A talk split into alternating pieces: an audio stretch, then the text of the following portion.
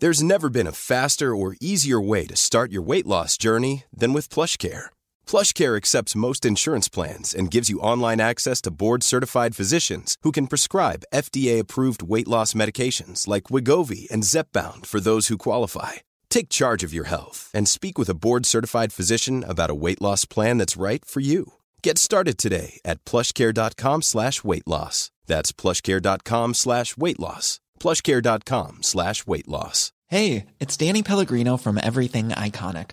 Ready to upgrade your style game without blowing your budget? Check out Quince. They've got all the good stuff shirts and polos, activewear, and fine leather goods, all at 50 to 80% less than other high end brands. And the best part? They're all about safe, ethical, and responsible manufacturing. Get that luxury vibe without the luxury price tag. Hit up quince.com slash upgrade for free shipping and 365 day returns on your next order. That's quince.com slash upgrade. Avsnitt 34. Rulla vinjetten.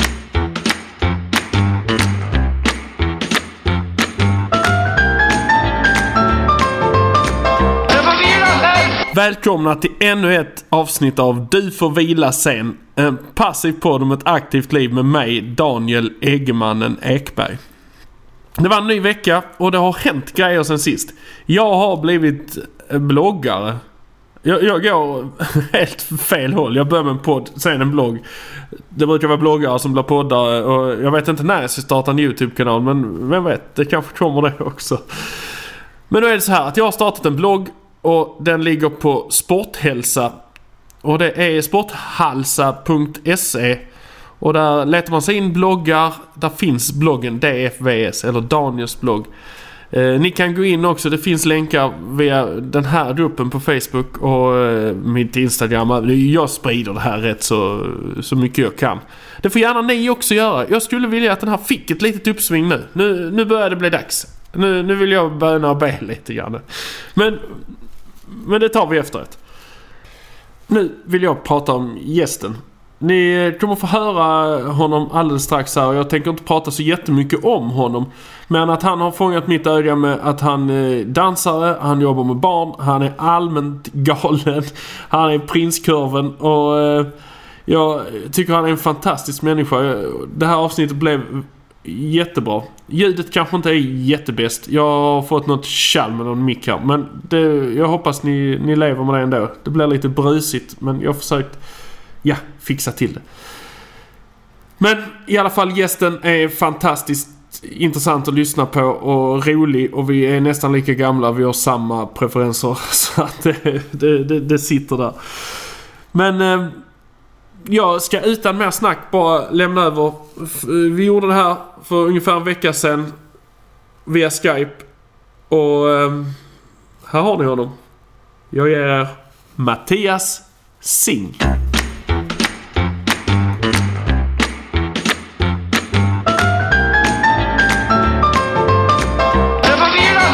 Hej! Ja, hej på dig! Hej! Hej! Sitter med Mattias Singh idag. Yes.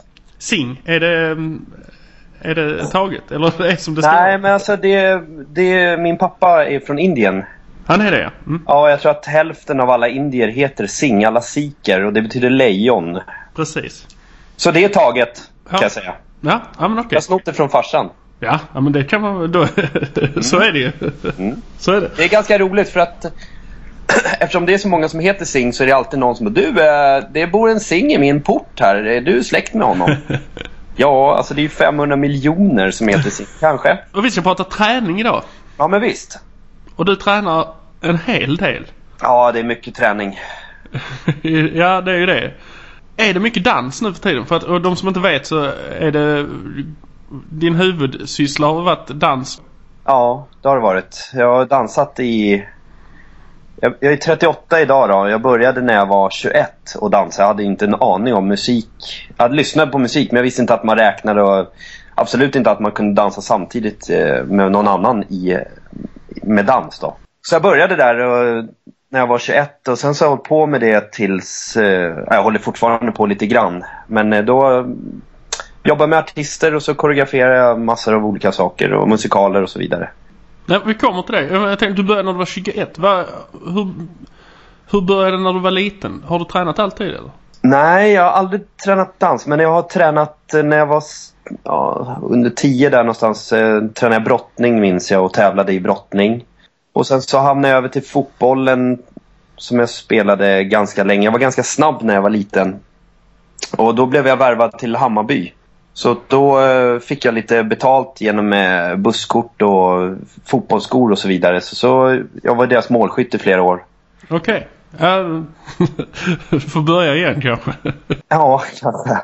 Ja, men sen så gick jag över till eh, kampsport. Jag var 13 eller 12 var jag. Så tränade jag kampsport och tränade taekwondo. Mm. Ja, vi är ju i samma ålder ungefär. Jag är ju 41 ju, så att vi ligger ju där i, i, i nästan... Ja, samma vi har växt upp i samma, samma miljö. Kampsporten blev ju Ja, det var stor. stort då. Ja, och sen så höll jag på med det. Jag håller fortfarande på med det, men eh, när jag var 21 då så bytte jag inriktning då på ganska mycket.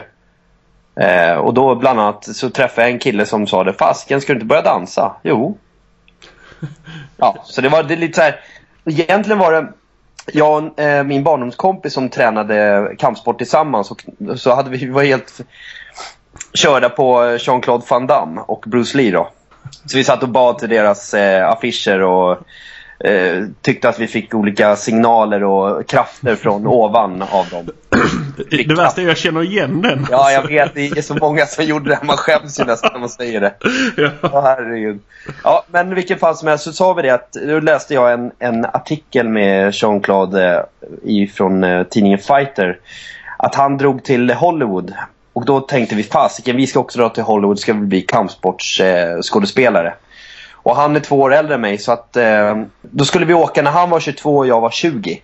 Det var liksom dealen när vi var 12. Men sen så hände något på vägen. Jag gick restaurangskolan och han hoppade in på, eh, vad heter det, scenskolan. Han, han började på scenskolan i Malmö då. Eh, han eh, fortsatte där. Eh, när jag var 22 som han skulle ha varit, då drog jag till Hollywood fast då åkte jag dit för att dansa. Okej, okay, ja, ja, ja. Du, du höll nästan det. Nästan. Ja, nästan. Men jag hade liksom inte mage att glida fram till en producent och dra en, eh, en spark ovanför huvudet och fråga honom om han var producent. Jag kände inte den. Jag hade inte feeling längre. Du hade inte det? Nej. Eller sätta mig splitt mellan två stolar hade jag inte heller feeling. ja, men du drog dit alltså i alla fall och dansa? Ja, jag drog dit, jag har varit där nio gånger nu. Så jag, jag brukar ringa honom därifrån. Var fan är du någonstans? Jag är här nu. nu är jag här igen. Ja. Var är du? Nio chanser har du fått på dig. Kom hit nu. Nu ska vi gå och sparka, sparka ovanför en producents huvud. Sitta i split mellan två stolar och prata om vårt kontrakt. Sätta lite skräck i de här ja, Hollywood-killarna. Men fortsatt gick på scenskolan, blev det något av... Det låter kanske dumt att säga blev det något av eh, din kompis? Inte ett skit. Nej, Nej jo då. Nej, han jobbar som skådespelare nu på olika teatrar och, och, så vidare. Det gör han. Men han tränar inte kampsport längre. Han gör inte det? Nej. nej. Ja, men det är väl eh, nog så bra att komma dit med dansen till Hollywood väl? Ja, jag tycker det. Fick ändå känna på den känslan och jag gick på någon audition där och fick lite lite känsla av hur det funkar där borta. Ja. Bodde du där länge eller det var... Har Nej, alltså jag har inte bott där. Jag har åkt, jag åkt dit och tränat i allt från två veckor till eh, två månader. Samlade ihop lite pengar och sen så säger jag jökens och sen så åker jag dit och bara en hälsoresa för mig själv. Ut och springer och tar massor av dansklasser, går på gymmet, hänger på stranden, käkar glass, äter mat, läser böcker.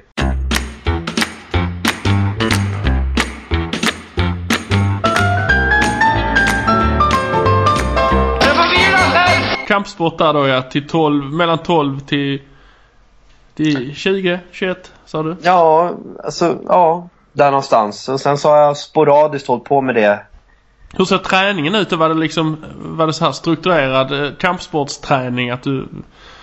Det var träningar, match och hela den biten? Ja, alltså det var ju läste ju ganska, alltså jag kollade på alla de här uh, Stockholmsnattsfilmerna så jag vet inte hur träningen var egentligen nu jag tänker efter i efterhand. det var ju inte de, alltså det var ju bra förebilder man hade men ändå inte. Om man säger Nej så. det slog väl lite snett. Jag pratade ja, lite grann med Karl Dajal om det där också att det, det, den tog nog inte inte så som den borde ha gjort. Ja, han är ju han är ju en av dem f- som också var min förebild och Carl Deal. Eh, han, har ju gått, han, han, han visade ju en fin väg och en bra väg. Ja, Den, precis. den vägen kampsporten ska vara. Jag kommer ihåg honom när han var när han tävlade och tittade på hans matcher. Jag kommer ihåg han gjorde alltid en liten show när han hade vunnit. Gjorde lite volter, hoppade ner i spagat och... Han var en glad människa. Ja, Paolo har väl kommit ut rätt också.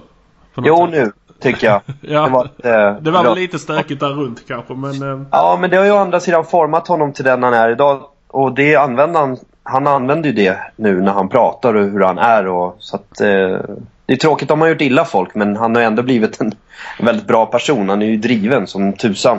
Ja precis och erfarenheten han kan eh, bidra med kan ju kan Ja. hjälpa till på sikt ändå Ja, så är det. Så han kommer ju göra... Allting som händer ändrar ju en person. Och han kommer göra allting för att ändra till, till exempel sina barn och det han ser. Men eh, ja, träningen så väl... Eh, ja, jag tränade och tävlade en del. Jag tävlade inte jättemycket. Men eh, jag tävlade en del. Tränade hos en kille som heter Paul Dombia. En eh, jätteduktig kille. Med lång, lång, långa dreadlocks. Jag vet inte om jag borde det men jag, jag Ja, tycker jag bara känner igen namnet. Nej, men han var också en, en, en fin person. Kommer, Carl Deal kommer nog därifrån skulle jag tro. Ja. ja men det kan ha varit så. Mm. Ja, de är nog bra vänner där. Ja, så här, nej, jag gick upp jättetidigt på morgnarna. Så jag, jag var ganska dålig i skolan. Jag hade koncentrationssvårigheter och jag pratade ganska mycket. Jag ville få folk att skratta hela tiden. Det var det enda jag gjorde. Så jag åkte ut hela tiden. Och jag, ja, jag tränade på... Jag gick upp kanske vid fem på morgonen, gick ut och sprang och stod och... Jag hade väl läst någon artikel, jag blev så påverkad av film och tidningar och allt sånt där. Så sa någon att, jag skulle göra en, alltså att man skulle göra en sak, då gjorde jag det.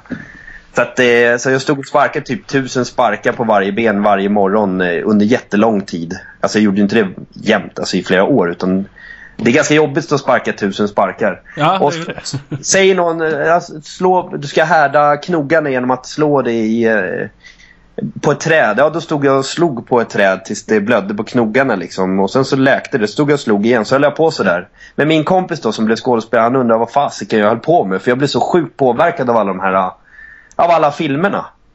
Du är den här som har suttit och tittat på en biofilm och kommer ut och sen är du superhjälte eller... Ja, Jag tror på allt. jag, jag, jag, jag känner igen det också lite grann så att... Jag måste, måste prova alltihop. Och så jag har gjort alla möjliga konstiga träningsformer. Så här, hitta på egna redskap och jag vet inte vad. Försöker härma kickboxer och hänger upp mig själv i träd. Och, nej, nej, det, oftast går det inte så jäkla bra. Jag har sett en film som heter Bloodsport tror jag det var. Och då var det en massa koreaner som stod i snön så här, med bara överkropp och slog så här med knivhanden på, liksom, med handen på sidan av handen. Så hon slog på träd så bara ramlade... Det- Vad är det? Ja, stod testade någon vinter, stod bara, gick jag fram till en stolpe och sjönk ner i jättedjup position och tänkte att nu får jag någon sorts kraft här. Och drämde till den här stolpen, bara rasade ner en hel hög med snö i mitt huvud. Från stolpen. Ja, det är så otroligt misslyckat ibland. Men det har varit Det kul. ser, det ser så jävla bra ut på film Ja, det gör det. Hade Instagram funnits då, då jävlar vad kul det hade sett ut. Jävla stjärna man hade varit då. Men eh, det var... eh, Då knäckte du typ sju ägg också och drack råa. Nej, det gick aldrig, men jag försökte, tro mig. Jag har försökt. Jag lyssnar fortfarande på de där låtarna. Det är min träningsmapp fortfarande sedan jag var 12. Det är helt sjukt. Ja, Jag men går igång på dem lika mycket fortfarande, alla rock- rockelåtarna. Det är... ja. Ja, de sitter där som en uh, Ja. smäck liksom. Det går. Jag har det som ringsignal när jag ska upp och träna. Det, jag kan liksom inte ligga kvar och sova. då. Det är bara upp. det är som Pavlos hund-beteende. det är som beting. Ja. ja, så kör vi. Så kör Ja, nej, men det, det blir lite som en, eh, jag vet inte om en skada. Jag har ingen aning om vad det är. Men det, det blir så här, blir maniskt liksom. Men, men det gjorde jag under jättelång tid. Så jag satt i split mellan stolarna faktiskt. På lektionerna, en del lektioner. Satte mig längst bak. Lyssnade inte så mycket utan tänkte på mina kickar istället. Och sen så hade jag då köpt en filmkamera. Min första filmkamera när jag var 14 eller 15. Så den hängde upp i träd i en gren ovanifrån då så jag kunde stå, alltså filma, så vi klättrade upp, trycka på play, hoppa ner, ställa mig under kameran och så gjorde jag alla sparkar eh, några gånger. Så gick jag hem, kopplade in den i tvn och så tittade jag ovanifrån liksom hur tekniken såg ut. Okej. Ja, så där höll det på. Alltså hela dagarna gick åt att för liksom slipa på sparkteknikerna hela tiden. Men det var sparkarna då som var det mest Ja, intressanta? taekwondo är ju 95% sparkar. Och det ja. Det var mycket round kicks och... Oj, oj, oj. Tornados och roundkicks. Herregud alltså. ja, det är Ja. coola sparkar. Ja men det, det är en eh, härlig tid det där ändå. Ja. Det är inte mycket av det där jag använder. i- Alltså, round, de, jag använder inte jättemycket av det. Men det är kul. Det är som att cykla. Jag, allting sitter där. Som en, jag har tränat så himla mycket på det så jag kan dra en kick när som helst. Det är ju ändå bra. Ja, men jag testade nu för något år sedan här att... För jag, jag, jag tog så här A4-ark när jag var mindre också. Så vek jag dem på ett speciellt sätt och satte, eh, tejpade fast på väggen i olika höjder i mitt rum. Så när jag gick förbi där så kickade jag till den där lappen liksom bara för att liksom, eh, träna kontrollen. Jag Så att- får markera att om du smyger på här så... Ja, så bara så, langa upp en doja där. Men det sitter kvar för att jag testade att sätta upp, satte fast en hjälm eh, i en eh, så klädanordning och så satte jag dit en, en papperstuss som då skulle representera en, en cigarett. Då kunde jag kicka bort cigaretten. Jag har inte tränat på det här på 20 år kanske. Jag kan kicka bort cigaretten fortfarande från munnen på någon. Det är ganska coolt. Ja det, är- det är ganska kul. Det är, det är ju det är väldigt filmiskt och väldigt Ja, det, partytrixigt. ja, jag vet inte om jag skulle göra det på... på oj, förlåt. Vad sa du? Tusch. Ja, men jag måste ha fått det från någon film också. Det är liksom... Ja, Det var mycket filmer då. mycket film här. Du har, ju- du har ju lite grann, nu hoppar jag kanske här med Kung Fu för eh, barn. Ja, Tabo är ju en, en, en man i sina bet, bästa dagar. Som har en eh, Södermalms Shaolin i stan och jag tränar där ibland. Och då hade de ingen barnträning. Då frågade jag om inte jag kunde få dra igång en sorts barnträning där. Och han var ju öppen för förslag så att, eh, och jag har... Eh, så jag satte igång med träningen där så jag har utvecklat ett eget koncept där borta hos dem. Eh, som funkar ganska bra, måste jag säga. Ja, jag har ju sett, det, det finns ju på Instagram och eh, Facebook lite så här, eh, lite filmer och inspiration från de här träningarna. Ja, ja men jag, jag tröttnade någon gång på, på vägen när jag hade, min dotter är åtta nu då. Så, och jag vill ju att hon självklart ska träna kampsport. Men det var väldigt många som, det är många föräldrar som slänger in barnen på aktiviteter och så stänger de dörren och så pröjsar man. Man har ingen aning vad som händer där riktigt och då leks det kull där. Och kull är ju något de leker, det kan de leka någon annanstans känner jag. Jag vill inte betala massa pengar. Jag jobbade på ganska länge på att hitta något ställe där det var, var kul och lärorikt och ja, liksom eh, värt pengarna. Jag hittade ingenstans för att det var ofta en instruktör, en instruktör på 20 ungar är väldigt lite. För att eh, får, har en ADHD, vilket hälften av gruppen ofta har, då är ju liksom, det går inte att kontrollera gruppen då. Så man måste vara två. Eh, så, eller så var det de som var duktiga på kampsport men kunde inte undervisa, för det är en jäkla skillnad på det. Kan jag ju be att få tala om. Ja men det, det går väl över alla linjer att du, Ja, att du kan vara jävligt duktig på en grej men du kan inte för ditt liv lära någon annan att göra samma sak. Nej. Och, det, och då tänkte jag till lite grann så har jag jobbat ganska mycket på kollo. Och där är det ett, ett, ett upplevelsekollo jobbar jag på på Barnens ö. Som är, där vi klär ut oss hela dagarna. Alltså vi, det är kannibaler och det är robotar och det är maskar och det är jordgubbar. Alltså vi klär ut oss till allt där. Och då har jag liksom tagit hela den, den känslan och det roliga eh, med, med att klä ut sig och, och och tagit in det och eh, tränar seriös kampsport. Men istället för att till exempel räkna 1, 2, 3 när vi slår så kanske jag säger eh, eh, Råttan bajsar på sig. Och då tycker de det är kul men de är ju fortfarande samma övning. Ja det är betydligt roligare. Ja, det blir roligare.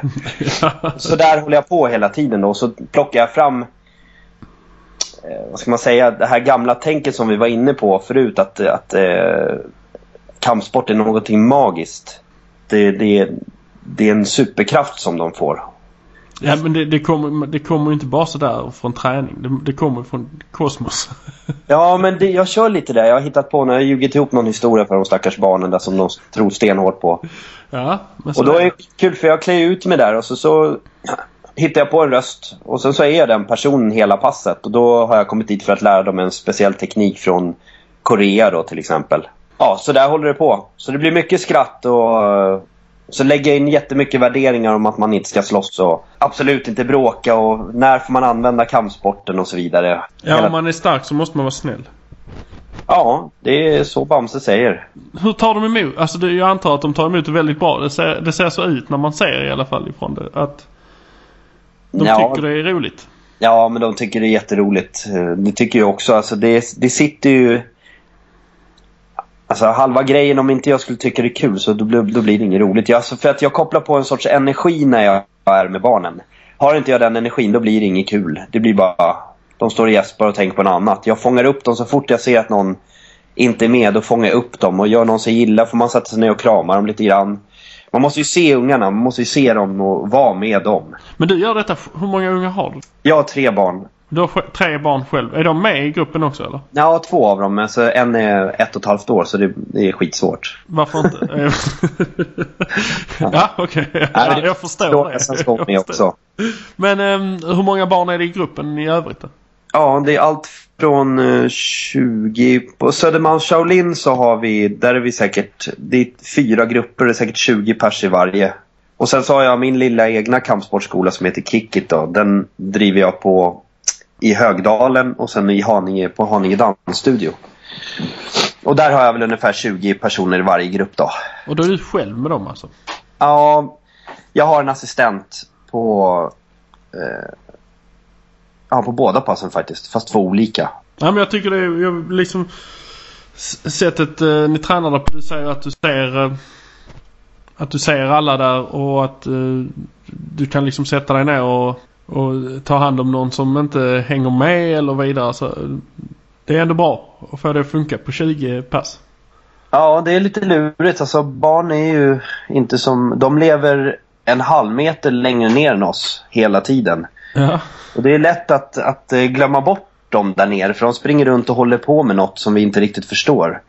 Och det är väldigt påfrestande där nere på den höjden där de är. För det är ett jäkla skrik och det är, det är mycket som händer där hela dagarna. På fritids, på dagis. Ja, dagis är det väl inte, men fritids och skolan och så vidare. Så jag, det måste jag också ha med i beräkningarna när jag, när jag då samlar dem på... Som jag har tänkt ut det här att de får ställa upp på ett led då, och då öppnar alltid någon konstig figur med någon konstig frisyr med några roliga glasögon och någon rolig röst. Och sen, men jag är väldigt seriös i det jag gör när jag öppnar dörren. Och sen måste alla säga, på min skola då, då säger alla sushi när de kommer in. Det är liksom hälsningsfrasen. Sen när jag tänt upp en ljusring med elektriska ljus som är inne i salen och så när jag satt på lite så här spa-musik. Så de måste gå in tysta och sätta sig runt den här ringen och där inne så har vi en kort meditation då. Så berättar jag dem för dem, de hur de ska tänka och vad de ska göra med, med sina tankar. Eh, så jag börjar väldigt lugnt. Sen så drar jag igång någon eh, rolig... Alltså, sen börjar själva träningen då. Mm. Ja men det kanske är viktigt att ta den där lugna Ja, de, definitivt. Att dra in i den lugna stunden först. Ja, tycker att det funkar jättebra. Och sen så avslutar jag med samma sak, med samma lugn. Och sen har jag en, en, eh, en grej att vi tar en magisk makaron efter varje pass. Och det, jag, har en, jag har berättat en historia att jag har varit i Kina och träffade en jättegammal gubbe med jättestort skägg och tjocka glasögon och stor vårta på näsan. Och han gav mig en skattkarta upp till bergen och där klättrade jag upp och hoppade in i berget och hittade ett skrin med en massa magiska makaroner och de har jag tagit med mig. Så varje passo för får ett barn ta en, en del sån här okokt penne så har jag skrivit ut massor av um, ordspråk om uh, vänskap och livet och eh, kämpaglöd och sånt som de kan ta till sig och förstå. Så det blir, ja. Och så får då en person läsa det där i lugn och ro. Då får ingen avbryta. Det är verkligen, uh, då ska allt vara tyst. Och det går långsamt ibland när de läser de här lapparna. Det får ta den tid det tar. Och sen så får alla liksom fråga dem, vad tror ni det här betyder då? Och så får de räcka upp handen och så får de liksom tänka, tänka till själva vad det kan betyda. Så jag samlar ihop allting väldigt skönt och sen så säger vi sushi och så, så är de klara med passet. Ja men det känns ju, det känns ju jävligt vettigt på något sätt. Det är ju lite, det är ju lite grann den här diskussionen nu hur, alltså att barn sitter för mycket still och de, när de väl ska aktivera sig så är det lite svårt att få, få rätt på det kanske. Ja. Den, har, den har blossat upp lite grann på sistone här nu fastän den borde ha gjort det kanske för länge sen. Men det går ju. Ja visst, visst är det så. Men jag, jag får kolla av, jag, jag sätter ungefär passet i huvudet innan jag kommer dit. Men det går inte, alltså det är barn. De, eh, det kan vara att de inte har fått tillräckligt med frukost, inte sovit. Det är som med människor igen. Alltså med människor. ja, barn är nästan som människor. ja, de är nära på att bli människor. ja, vissa blir det, vissa blir det inte. Ja. Nej, men, Men, då eh, läsa av stämningen. Så att det, då, då får man ju, nej, nu behöver de bränna energi. Då är det bara att komma på någonting eh, kampsportigt som bränner energi. Sen har jag haft så här avslutnings... Som den här eh, terminen ska jag ge dem en amulett som är, eh, är fylld med kraft då. Om de känner sig eh, ledsna eller svaga eller om någon är dum mot dem så ska de alltid kunna liksom veta att den här eh, amuletten skyddar dem. Det är också från de här gamla filmerna jag har tagit det konceptet. Mm. Så det ska de få den här terminen. Förra terminen så gjorde de ett prov och det var att de skulle slå sönder en, en eh, så här stor knäckebrödsmacka. Du vet som stora runda med ett hål i mitten. Så alla föräldrar sitter där och syskon och alltihopa och så har jag satt på lite mystisk musik och så går vi fram en och en och de är ju skitnervösa för om de ska kunna knäcka det här knäckebrödet.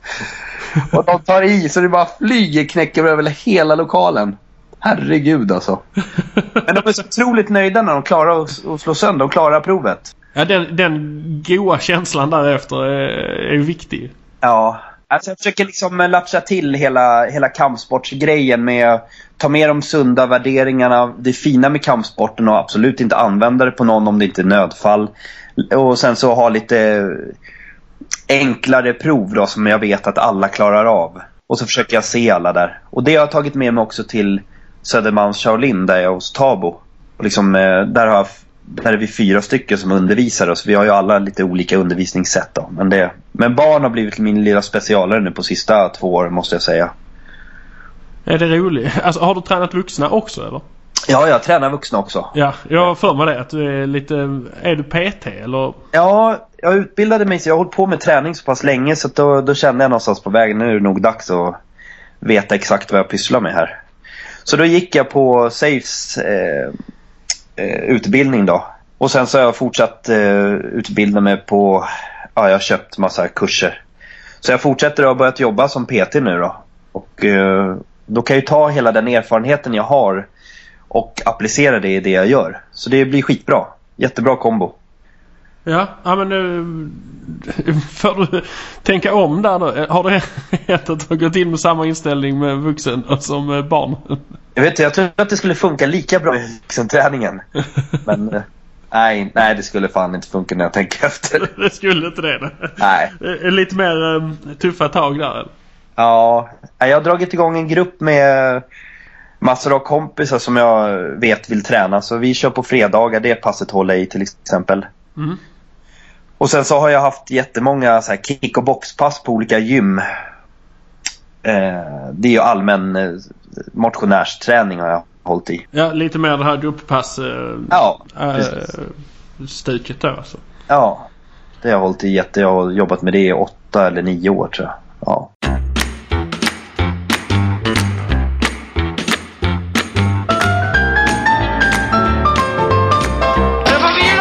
Men dansen där, om vi, om vi backar tillbaka till den lite grann. Måste ju tränat mycket för dansen skull också, eller? Ja, alltså jag vet inte om jag gjorde det egentligen. Alltså, Eller det, det, det kändes inte som träning kanske? nej, på något sätt så är det ju- Det är ganska mycket dans, säger jag. Nu vet jag om någon dansare lyssnar på det här så tror de att jag är galen. Men eh, jag tycker att mycket av dansen är liksom inom mellanland. Man är så halv, på halvböjda ben hela tiden. Det är inte så jättejobbigt om jag säger så. Om man dansar tre minuter. Man, är liksom, man har halvt böjda ben och viftar runt med armarna lite grann. Ja, man, inte så gör, man gör det lite lättare för att det ska vara lite längre. Ja, jag vet inte. Alltså jag har gjort föreställningar till exempel. Jag var med i dansgruppen Bounce var jag med och var liksom om någon blev sjuk så skulle jag hoppa in. Mm. Eh, I en föreställning som heter Gökboet. Där var det till exempel jättejobbigt att vara med för de jobbar med hela kroppen. Alltså de är nere på golvet och det är uppe. Man klättrar och springer och det, där, blir man, där måste man vara i jävligt bra form för att orka med en föreställning. Jag har gjort jättemånga jobb där jag inte... Ibland behöver jag inte ens värma upp för att det är liksom inte speciellt ansträngande. Så att min, min, mitt svar är egentligen nej. Jag behövde inte träna så mycket för just för dansens skull. För att klara av de jobben jag hade, om jag säger så. Jag kunde ju ha siktat högre och då hade jag behövt dansa eller träna mer. Och liksom, ja. Men däremot det svåraste jag har eh, tränat och det är skitjobbigt. Absolut svårast, det är ballett. ja. Det krävs mycket styrka och där måste man träna. Det är jobbigt. Det, är det, he, alltså är det någon core-styrka då eller vad man ska säga? Att uh, hålla... Ja, eh, för det första är ju allting neråt, det är utåtvridet. Bara det är en jättekonstig position. Man måste vrida ut fötterna. Ja. Sen ska det ledet hela vägen upp stämma liksom. Om jag har vridit ut foten då kan ju inte knät åka inåt. Då måste ju knät också med ut ovan. A lot can happen in three years. Like a chatbot may be your new best friend. But what won't change? Needing health insurance. United Healthcare Tri-Term Medical Plans underwritten by Golden Rule Insurance Company offer flexible, budget-friendly coverage that lasts nearly three years in some states. Learn more at uh1.com. Quality sleep is essential. That's why the Sleep Number Smart Bed is designed for your ever-evolving sleep needs. Need a bed that's firmer or softer on either side? Helps you sleep at a comfortable temperature? Sleep Number Smart Beds let you individualize your comfort so you sleep better together. JD Power ranks Sleep Number number 1 in customer satisfaction with mattresses purchased in-store. And now save 40% on the Sleep Number limited edition Smart Bed for a limited time. For JD Power 2023 award information, visit jdpower.com/awards. Only at Sleep Number stores or sleepnumber.com.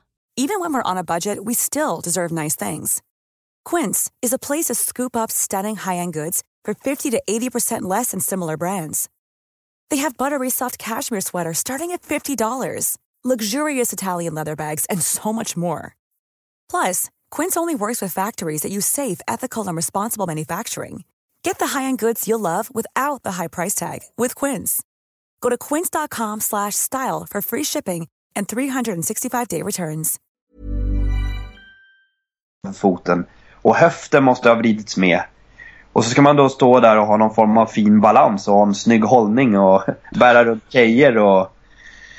Ja, det är så otroligt... Eh, alltså, man måste vara så centrerad. Och så ska man ju lyfta tjejer så att det, de, de kan ju å andra sidan spänna sig på ett visst sätt så att de blir, blir lättare. Ja. ja. Så det är inte en klump man lyfter runt utan de är ju jäkligt uh, smidiga tjejerna. Men det är, där måste man verkligen, verkligen träna. Jag tänkte du har gjort mycket koreografi. Där behöver ju kanske inte du träna så mycket men hänger de med i din koreografi? De du ger koreografi till? Om du nu fortfarande sitter i kroppen att du kan sparka bort en papperstuss från en hjälm så kan jag tänka mig att det kan gå lite grann eh, ja, styr eller vad ska jag säga. Nej men man får, eh, man får liksom rätta man får rätta koreografin efter de verktygen man har.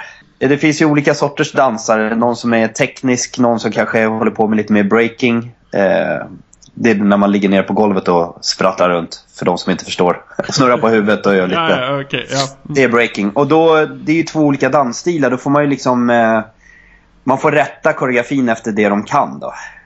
Helt enkelt. Så... Jag tycker det verkar... Jag, jag har själv dansat mycket ute, alltså sådär. Och eh, tycker jag klarar mig hyfsat bra och kan röra mig. Men jag undrar om jag någon gång skulle kunna ta koreografi.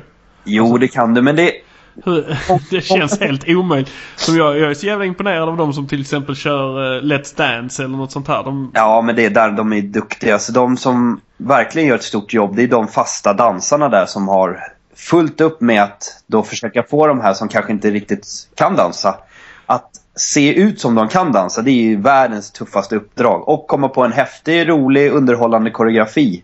Ja. Som sen blir bedömd i tv live. Alltså det är ju en jätte... Vilken press. Ja, ja, ja jag tror jag, ja, de måste vara jäkligt... Hade de skulle lära mig hade de... Och jag kan ändå röra mig lite grann tycker jag. Så det hade ändå varit jäkla jobb att få en att gå in i det här. Jag tror att det är många djupa suckar när kameran är avstängda. Så. ja, det är nog många timmar som läggs i de där veckorna. Ja, herregud. Det känns det så. Nej, men eh, ja. Så man får ju liksom rätta sig efter det man har, helt enkelt. Vad har varit, vilken är den roligaste träningen du vet? Då? själv personligen för dig? Jag tycker kampsporten är absolut roligast. Eh, alltså det är på olika sätt måste jag säga. För dansträning är också jäkligt roligt. Man känner inte att man... Jag har aldrig känt att jag går och tränar kroppen när jag dansar. Utan det är... Jag tränar mer eh, koreografihjärnan. Att ta, ta in massa steg och göra det så bra som möjligt. Precision och sånt. Och sen är det kul för det skapas en stämning. Det är ju en glad låt. Eh, du vet ju själv när man är ute och partajar eller vad man nu gör. Så blir man ju glad av musiken och det får ju en att, det spritter i kroppen. Och det får vi utlopp för när vi står i en danslokal och dansar tillsammans. Och så upplever man något tillsammans så det blir ju skitroligt. Ja det är ju, det är ju lite frigörande. Ja, Även om det inte är frigörande dans i den bemärkelsen så är ju dans frigörande i sig. Ja, ja det var det jag skulle säga. Jag, jag, det där med att du inte kanske skulle kunna lära dig. Jag tror att det är samma som i kampsporten. Det är väldigt många dansare och koreografer tycker jag som gör det alldeles för svårt för, eh, för sig och för de som ska dansa om man då har en, en klass med folk som inte har dansat. På de passen jag har sett och tittat på så kan man liksom hålla sig till, eh, till andra sorters steg. Jag skulle kunna få dig att dansa en koreografi på 10 minuter och jag vet att du skulle kunna hänga med. Utan att du skulle snubbla och då skulle du känna så här, fan vad jag var bra. ja. Men för att man är så inne i sin grej så gör man, man vill göra så mycket roligt så att det blir lite för krångligt många gånger. Ja, man, man, man lägger sig på en nivå helt enkelt som är... Ja, man räknar ju till exempel i musiken eh, I musik räknar man ju till åtta, alltså vi dansare räknar till åtta hela tiden. Eh, man lyssnar på trummisar så säger de en, två, tre, fyra, sen börjar låten. Ja. Och de räknar till fyra hela tiden medan vi räknar till åtta då. Ja, ni börjar fem, sex, sju, åtta. Ja, exakt. Och mellan de här räkningarna så finns det någonting som heter synkoper. Det kallar vi för å. En, å, två, å, tre, å, fyra, å. Och alla det är liksom ett halvsteg man ska ja. göra. Och alla de här åna, de ska man akta sig för när man har med nybörjare att göra. Man ska inte försöka röra åna speciellt mycket. För det blir alltid krångligt. Ja, ja men det kan jag tänka mig att då ska man helt plötsligt vara inne. Lätt att folk står och och, och eh, vad ska man säga mimar med i räkningen. De ja, det blir det också. att munnen rör sig lika mycket som fötterna. Ja. Men hur, hur är det för de här? Jag vet att du har varit med i Melodifestivalen till exempel. Ja. Det är ju också en, samma dansare till alla numren i stort sett. Ja. Men... Jag är eh, grymt imponerad av, av, av det. Ja, de har ju en, en ganska lång repperiod och innan och sådär. Så det gäller bara att slänga sig bak och byta om om man ska in på nästa nummer. Men de får ta mycket koreografi. Men de har ju några husdansare där som är anställda för att göra de där numren då. Ja, för de är ju med i numren och sen så är de ju med i i liksom själva eh, mellanakter och hela den här biten ja. också. Kör lite, lite mer ja. avancerade grejer. Ja, men de är, de är duktiga. De, är, de har mycket att göra helt enkelt om du tittar där och, så är det ju det är ganska svårt att skulle det vara jätte, jätte fysiskt ansträngande så är det ju väldigt svårt att göra alla de där numren. Men om du tittar en gång till så ska du se att det, allting är på halvböjda ben. jag säger inte att... att ja. ja, stå där så länge och, och dansa ja, men... som de gör. Det, det skulle egentligen. Ja men det, det, är såklart jobbigt, det är inte det jag menar. Men alltså, det, det är lite halvböjda ben. Så man tar sig igenom det. Det gäller bara att komma ihåg allt och inte bli stressad över att det är live. Och det är ju så... Alltså, allting är så otroligt uträknat när man är flera dansare på en scen. Eh, det ser ut som en slump men det är så noga uträknat med en koreograf som har räknat ut exakt hur många eh, steg ifrån man är, art är artisten. Alltså det, det är så inrepat. Så det alltså är man inte bara drar in i... liksom, Nej, det... Där står eh, Molly Sandén och sjunger eller någonting. Och Nej, men det är både... Någon drar en underarm rätt i pannan på. Nej, det hade inte varit så poppis. Jag har en kompis faktiskt som vi, vi uppträdde med, med Carola på hennes 20-årsjubileum eh, när hon, hon eh, hade varit artist i 20 år. Och han hade himla otur hela tiden. Han, han eh, gjorde någon slutpose bredvid henne och skickade ut armarna. Och slog han till micken så den flög iväg och lät full liksom några tusen i publiken. Eh, någon annan gång så skulle han ner och göra någon sorts knäsnurr. Och då snurrade han in sig i, i gitarrsladden med, med underbenet så att det blev en knut. Så han fick sätta sig där mitt och, och knyta upp knuten där. Ja. Ja, Ja. Det, var, det var väl tur kanske att det var Carola. Hon har ju gjort några egna. Ja, hon, eh, hon var ganska duktig på sånt själb. ja, det var väl något nu när hon gick upp på ett glasbord. Och... Ja, hon gjorde ju samma sak på Cirkus när vi var där. Hon skulle upp på DJ-bordet där bak på Cirkus där. Eh, och då rasade ju hela det där bordet ihop där. Hon ligger där och fortsätter sjunga. Och... Men hon är jävligt proffsig. Det måste man Ja, säga. hon är grym. Hon är grym. Hon... Alltså, det finns ingenting som stoppar henne. Nej. Hon är bra alltså. Ja.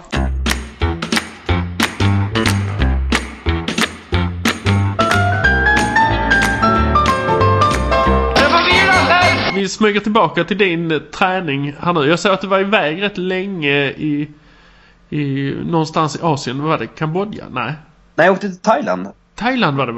Varför? Jag fick för mig det var Kambodja. Ja, Ja, Jag, jag åkte dit och eh, jag började träna thaiboxning för ett år sedan. Lite eh, så här, en dag i veckan på slagskeppet. Och eh, tyckte att det verkade... Alltså jag kände att det var jävligt kul att träna thaiboxning. Och då kände jag fasiken, då kan man ju kombinera... Det är lite som mina dansresor som jag har gjort till Los Angeles. Så tänker jag fasiken, kan man dra till Thailand och träna thaiboxning? Så jag åkte dit då. Och där i närmare tre veckor och jag tränade ja, nästan sex timmar om dagen. Drack fruktdrinkar, käkade mat, solade, sov. Ja, bara laddade på batterierna. Det var skitroligt verkligen. Ja, för det såg rätt hårt ut. Jag har ju sett bilder därifrån. Ja. Så här, det, Ja, men det... det är varmt och det är lite fuktigt och så tuff träning på det. Ja, det var väl det som var jobbigt egentligen för det var så jäkla varmt. Alltså, man, det, så, man var ute och sprang, en halvtimme innan passet. Och sen så hade de ju en viss, man skulle göra 100 knän på, på säcken, sen skulle man göra 100 framsparkar, sen skulle man hoppa hopprep i 15 minuter. Alltså, så fort svettningarna började, det slutade ju aldrig. Alltså tappade säkert 6 liter vätska. På ett pass. Det var helt sjukt. Och det, det, var, det var ett pass där som det kändes som det aldrig tog slut. Det bara, de har liksom olika delar. Så här, nu är hopprepsdelen, nu är padsdelen, nu är säckdelen och så vidare. Och det där bara fortsatte och fortsatte. Det hade gått över tre timmar. Så bara, ja, hoppa upp i ringen. Nu ska ni liksom koppla fast ben där i ring, i repen där. Och så gör ni sit-up. Så jag ligger där och kör sit-up. Så jag är helt, det är bara helt blöt. Helt slut är jag. Och det är ingen som räknar liksom. Alla bara ligger och kör. Så jag frågade någon kille på sidan. Jag bara, vet du när man är klar? Han bara, ja alltså de som kör här i ringen, de bor ju där. Så pekade han så här, mellan våra ben. För då, då var ju liksom, ett läger där. Så de bodde ju typ två meter från ringen. Så han bara, ja alltså jag tror att man kör tills man somnar där nere. Då kände du, okej jag bryter nu då kanske. Ja men det var då jag bara, det här går ju inte. Så, att, så jag, jag liksom gled av ringen ner och så, så kröp jag liksom längs sidan av ringen, tog mina grejer, smög och sen så hoppade jag på min moppe och drog. För det jag tycker det är taskigt att dra från ett pass också, men det tog ju aldrig slut. Jag kan inte sluta när jag somnar, det är ju skitlänge. Det är som att vara kvar på världens längsta fest liksom. Ja, det är helt sjukt. Det tog aldrig slut. Måste hem nu faktiskt. Det var en annan kille, han bara fan det är passet från helvetet sa han, hörde jag. Han var från Polen. Okej. Ja. Nej men de var snälla, de är, jätte, de är ju snälla. Alltså, jag var runt på en fyra, fyra skolor tror jag. Thaiboxningsskolor och det är ju så turistanpassat eh, anpassat nu så att det spelar ingen roll vilken nivå man är på. Man kan vara nybörjare eller prof- proffs. De ser i uppvärmningen liksom vilken, eh, vilken grupp man ska vara i och då anpassar de träningen efter det. Så att det Nej, det var inget, det var inget, man fick ingen stryk eller man, det, det var inget sånt. Det var bara en bra, skön, hård träning för alla, tycker jag. Ja, men de, det, man har ju den här gamla som du, vi pratade om innan, Bloodsport-känslan att man kommer, dit och så är det hårt så in i bomben. De, de bara piskar alla som kommer dit till man Ja, har br- brutit ihop. Ja, för övrigt så skickade jag massa meddelanden till min skådespelarkompis för, att jag letade efter Tong Po. Kommer du ihåg han? ja, ja, ja. ja. Han och Xian. Det är ju Jean-Claude Van Dammes eh, tränare, du vet han som var uppe i, i skogen. ja. Den där gubben. Han, jag skickade filmklipp ifrån skogen till min kompis. Jag säkert matade på 40 klipp där jag gick och ropade efter Sean! ja. ja. jag, jag fullföljde drömmen nästan.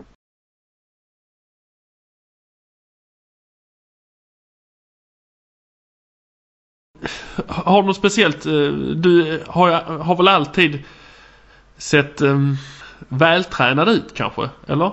Ja, jag har nog mina indiska gener att tacka lite grann för det också. Ja, eh, du har lite grann eh, nästan när man tittar lite löparkropp.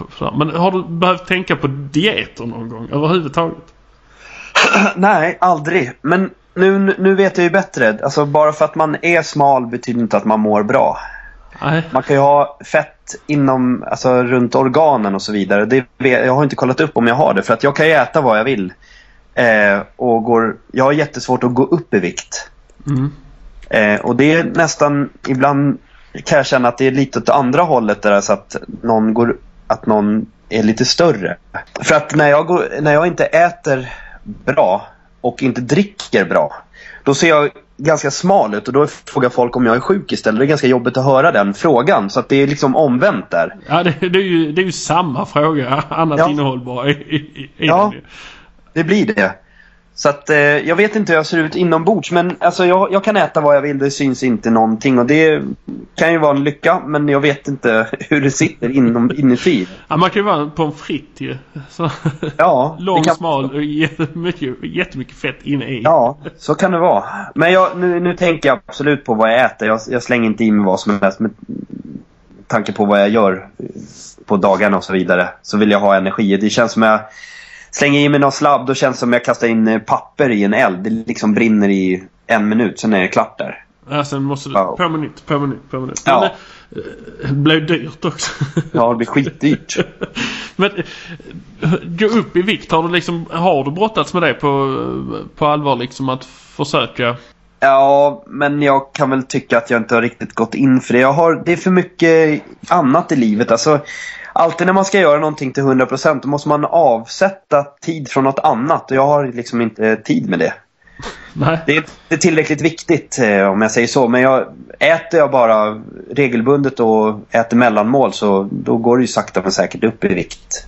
Gör jag. Ja, man måste ju göra, man får inte göra av med mer än vad man får i sig. För då blir det ju ingenting. Man måste ju vara på plus Ja. Man, man bör ju vara det. Ja, då händer det något. Men nej, vikten har jag inte haft något problem. Det är så här, upp och ner. Det är när jag, ska, när jag har tävlat. Det är då jag håller på med det. Men då är jag oftast ner. Komma ner en liten, liten bit. För att Ja. knäcka något streck där så att man... Nej, nu sist jag tävlade då skulle jag ner två och ett halvt kilo. Och då satte jag igång två dagar innan. Men jag gick ner, det bara rasade i vikt. Så jag gick ner sex och ett halvt kilo istället. Okej, på två dagar eller? Ja, på två dagar. Var tvungen, tvungen att tänka så här, fan, ska jag hoppa ner en viktklass till? Tänkte jag när jag ändå är på gång. Men nej, jag struntade i det. Ja, för det blir väl lite enklare att komma ner en viktklass. Ja, det blir man. För sen äter man ju upp så då får jag ju tillbaka de där kilorna på matchdagen. Det är ju där det lilla trixet sitter. Men tävlar du mycket nu alltså? Nej, det gör jag inte. Jag har inte de, jag har inte de nerverna. Jag, jag, som nu sist då, när jag tävlade. Jag gick ju runt och minglade liksom med domaren och chitchattade lite grann. Och, jaha. Så min dotter var där satt på läktaren så jag ställde mig och vickade på pattarna till henne. Så här. Vi gjorde olika poser och vickade på pattarna och hon satt där uppe och skrattade. Då kom min tränare och bara Vad håller du på med? Jag bara Nej men jag skojar lite. Då stod ju min motståndare två meter framför mig. Och han trodde väl jag gjorde det där mot honom. Det kan bygga upp en viss eh, aggression. eh. Ja, men jag, jag, jag, inte, jag kan inte, jag är jättesvårt att bli arg på någon liksom. Jag, jag kan... Jag ser mer kampsporten som eh, någon sorts kull. Liksom. Jag, eh, jag hoppar bort och liksom sparkar till honom. Jag, jag har jättesvårt att sparka någon jättehårt i huvudet till exempel. Jag, jag vill mer visa att där jag kunde ha satt den där. Ja, precis. Lite Och jag- markering bara. Ja, men precis. Och jag, jag kan såklart sparka hårt, men jag, jag har inte den... eh, Jag blir, jag blir aldrig så... Jag aldrig till på det sättet. Och jag är väldigt nervös innan match också, så att eh, det är mest egentligen att jag anmäler mig att jag är med som är min resa liksom, eh, med mig själv. Det är utvecklande. För att det är så långt ifrån vad jag egentligen vill göra. Ja, för att jag har ju frågat några, jag har ju pratat med en del kampsportare här och det är just en fråga jag har. Jag har ju inte det heller riktigt i mig att gå in och dra någon över skallen även om det är en del av alla är med på det, alla är beredda på det. För mig känns det som det skulle behövas någonting något mer liksom i Att man behöver bli lite förbannad. Ja, men då tycker jag att man har tappat liksom konceptet på något sätt med kampsporten. Särskilt från det jag lärde mig när jag var yngre. Eh, att man ska, man ska inte... Jag menar det, det är ju inte för mig då. Alltså, Nej. om jag känner så att jag inte kan gå in och göra det utan att jag skulle behöva bli arg. Ja men precis. Det, man ska inte bli förbannad. Det är hela MMA är liksom, de hetsar varandra så att de ska bli förbannade. Det, jag tycker det är kul att kolla på MMA men jag blir så trött när de liksom eh, gör på det sättet. Det blir så, kampsporten får så dålig stämpel. Två arga män som ska slåss med varandra i en bur. Det är så otroligt äckligt fult tycker jag. ja, Kamp- Kampsporten i sig är väldigt, väldigt fin. Alltså, det är fin filosofi runt omkring. Sen är ju, alltså det är inte roligt att slå någon i ansiktet. Det, men det, jag, som jag sa, jag, jag ser det mer som någon sorts kull. Att jag, jag undkom hans spark genom att hoppa till sidan och sen så duttade jag till honom med foten i, på kinden till exempel. Så jag, kan inte, jag, jag sparkar liksom inte hårt när jag... Och det, jag har inte det i mig. Alls. Och det gjorde jag nu på matchen också när jag gick där. Jag, jag går runt och minglar. Jag, liksom, jag ser allt som en liten lek och det är ett litet försvar för mig också för att jag är förmodligen nervös då. Men jag, jag tycker mer det är kul att, att testa på nya saker och, och känna vad jag är kapabel till att göra. Gillar utmaningen där att, att jag menar jag sitter och målar naglarna och leker med barn och sen så helt plötsligt ska jag gå in och, och slåss på en matta med en annan kille som då är arg. Det är jättekonstigt. Jag som står och frustar lite grann och sådär. Ja, det är så långt bort ifrån min... Eh... Jag vill ge han en kram egentligen, men det kan jag inte göra. och, Kan vi och prata ut om det här. Vi skiter, vi kramas istället hörru. Ja. Nej, men det är kul. Väldigt Ja. roligt. Måste vara fokuserad och där och då. Och det är, det är väldigt eh, få grejer jag kan vara där och då med. Nej, men eh, ja, det, är- det är klart. Man, man måste vara fokuserad annars får man, eh, får man ju lite stryk ju. Ja, det... Man får... är man inte vaken så, så smäller det. Ja, Då somnar man. Är man inte vaken så somnar man.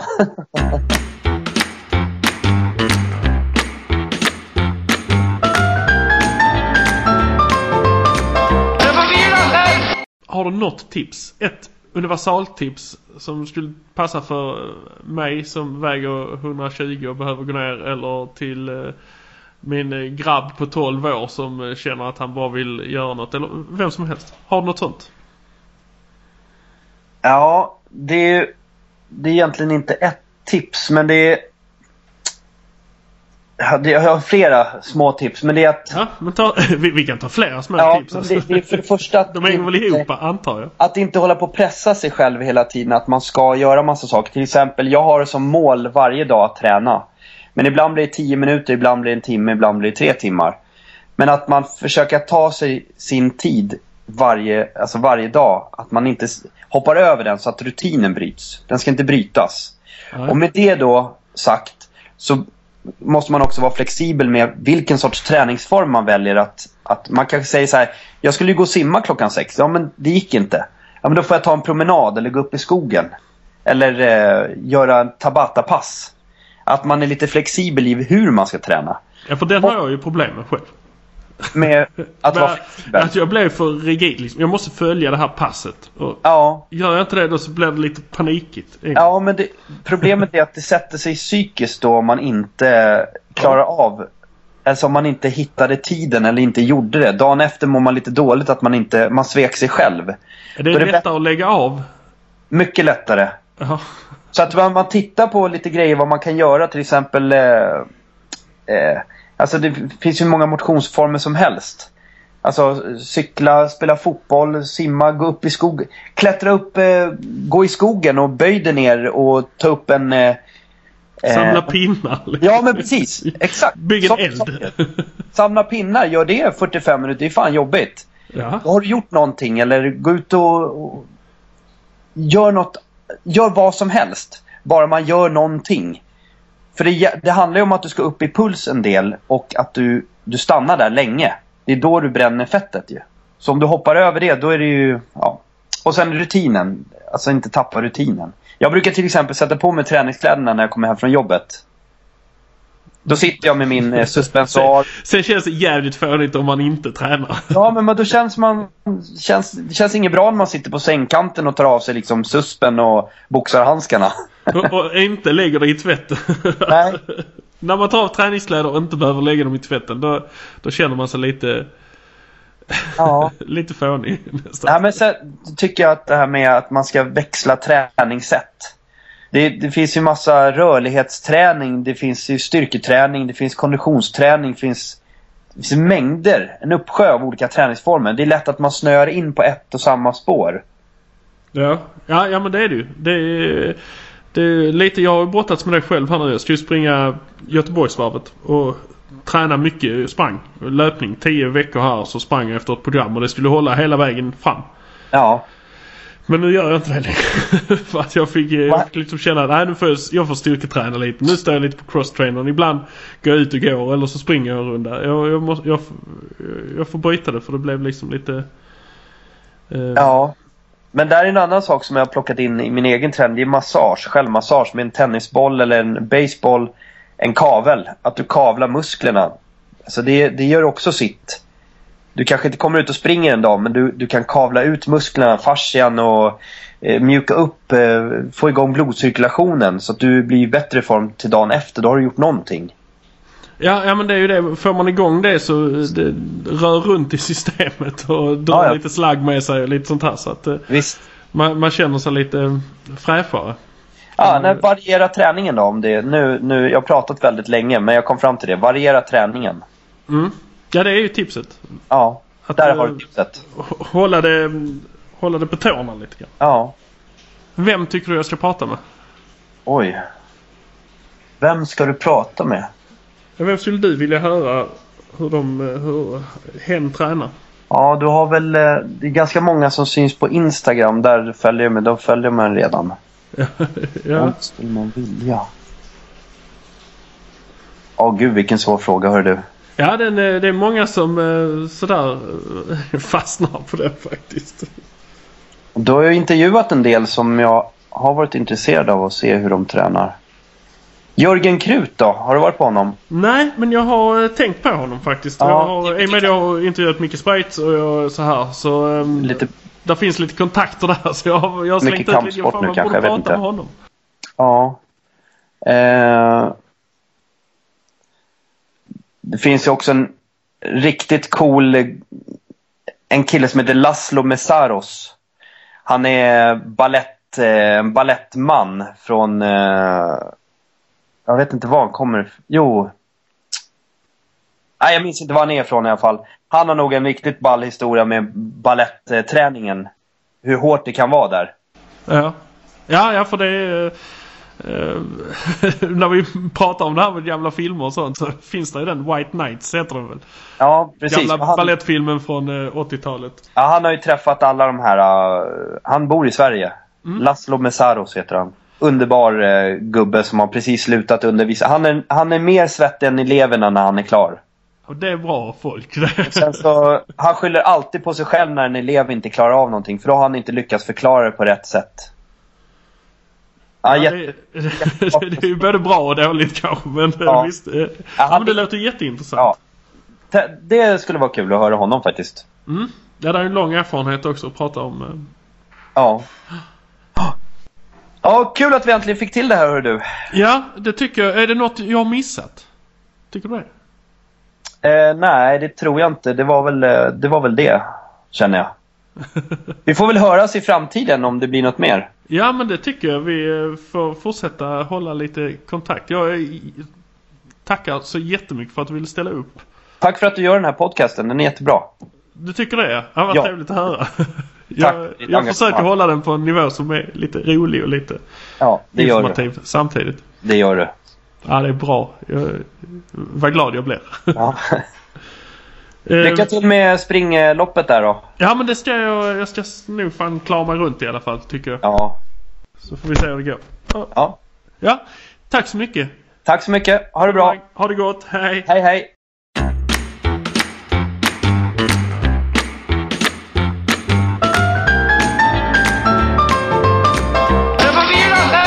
Så där var det avsnittet. Hoppas ni tyckte det var lika roligt som jag tyckte det var. Jag tycker hans filosofi med barnen att man ska se dem. De är lite längre ner än vad vi är. Jag, jag, tycker det är strålande fint av honom att han orkar. Att han kan. Att han liksom får ihop det där med att träna barn. För att det är, det är inte lätt. Det, det är det sannerligen inte. Men gå in och följ honom. Ni, ni hittar honom på Instagram som Mattias Sing i ett. Det blir liksom eh, M-H-I-A-S-S-I-N-G-H. Mattias Sing. Eh, skitkul kille och eh, så här. Roliga videos. Så, det var det. Jag är lite förvirrad då. Jag känner mig hyperstressad. Imorgon ska jag sätta mig och göra en intervju och jag hoppas all min utrustning håller. Jag hoppas allting här håller. Men det tror jag det gör. Vidare, som sagt, läs min blogg. Den är jättebra. Har ni kommit hit via bloggen, lyssna på avsnitten. Gör det. För det är kul att göra. Nu eh, så har jag inte så mycket mer. Följ mig på Instagram, Twitter kanske. Uh, att Eggemannen är det såklart. Uh, följ bloggen. Gå in på DFVS. Du får vila sen på Facebook. Lägg mail till mig. Berätta för mig vad ni vill. Vad jag ska. Det uppskattas jättemycket. Jag får en del sådana här och jag försöker faktiskt följa upp allihopa. Eh, med att jaga gäster som ni föreslår till exempel. Och jag tror jag svarar alla. Jag tror inte jag har missat någon än. Har jag det så eh, får ni ju slå på mig nästan. Så. Så utan mer snack nu. Det har varit tillräckligt med snack från min sida. Så eh, lämnar jag här. Så tills nästa vecka. Kärlek och respekt. Sprid nu ordet. Hej då!